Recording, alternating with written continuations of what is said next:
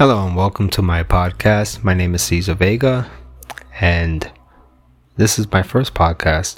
And in this first podcast, I wanted to talk talk about uh, one thing that I struggled with for the majority of my life. I'm forty-one years old now, and I think that this is something that will benefit a lot of people. And so, here we go. And that's reflecting. Seeing yourself outside yourself. In other words, seeing yourself from the perspective of another person. Uh, it's something that is very important to understand and know and, and practice, seeing yourself outside yourself. This is nothing mystical. This is just simply uh, mental exercise where you stop and think your actions, how would they look on another person, so that you can see yourself, so you can see your behaviors, and you would catch things that you're doing right and things that you're doing wrong. Um, growing up, I didn't understand that I wasn't the only one in the world, believe it or not. I wasn't autistic or anything of the sort, but I just lacked that awareness. I lacked the awareness of being able to see myself outside myself. And so far too often I would assume that I was being bullied when in fact I wasn't. And I wouldn't hold myself accountable because I always believed that everybody else was at fault but myself.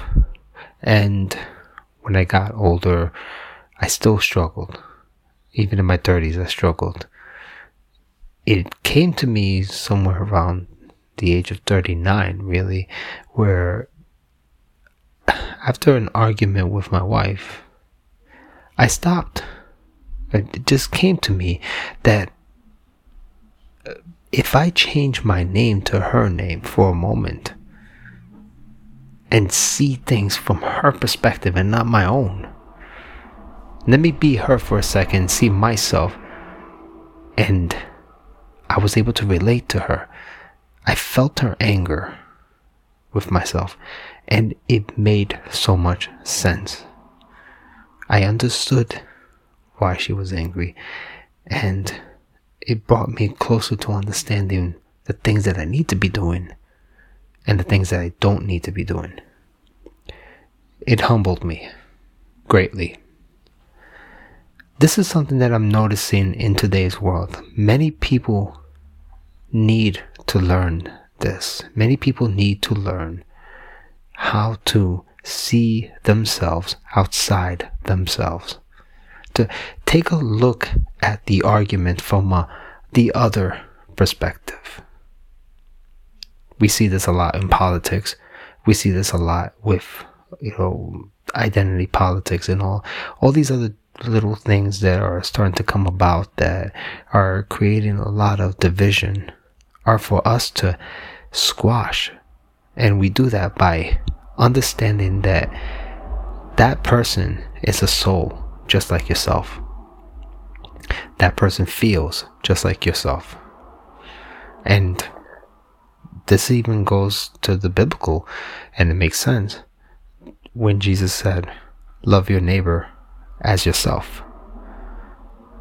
To think about that and, and meditate that meditate on that for a moment, to understand that other people feel just like you feel. Other people hurt just like you hurt. We all know what it's like to take a deep breath of air, and we all know what it's like to cough. We all know what it's like to sneeze. And while little difference, you know, differences, you know, exist, of course, like some people sneeze loud and some people sneeze low. Nevertheless, we all know what it's like. And so if we stop and think about how the other person feels, you know, as if we were that person for that moment in time,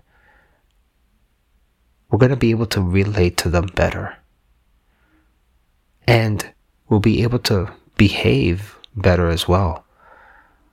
it it helps them and it helps us. It's a mutual help. And so I share this with you to help you on your journey, on your path in life. And I say God bless you. Have a good day.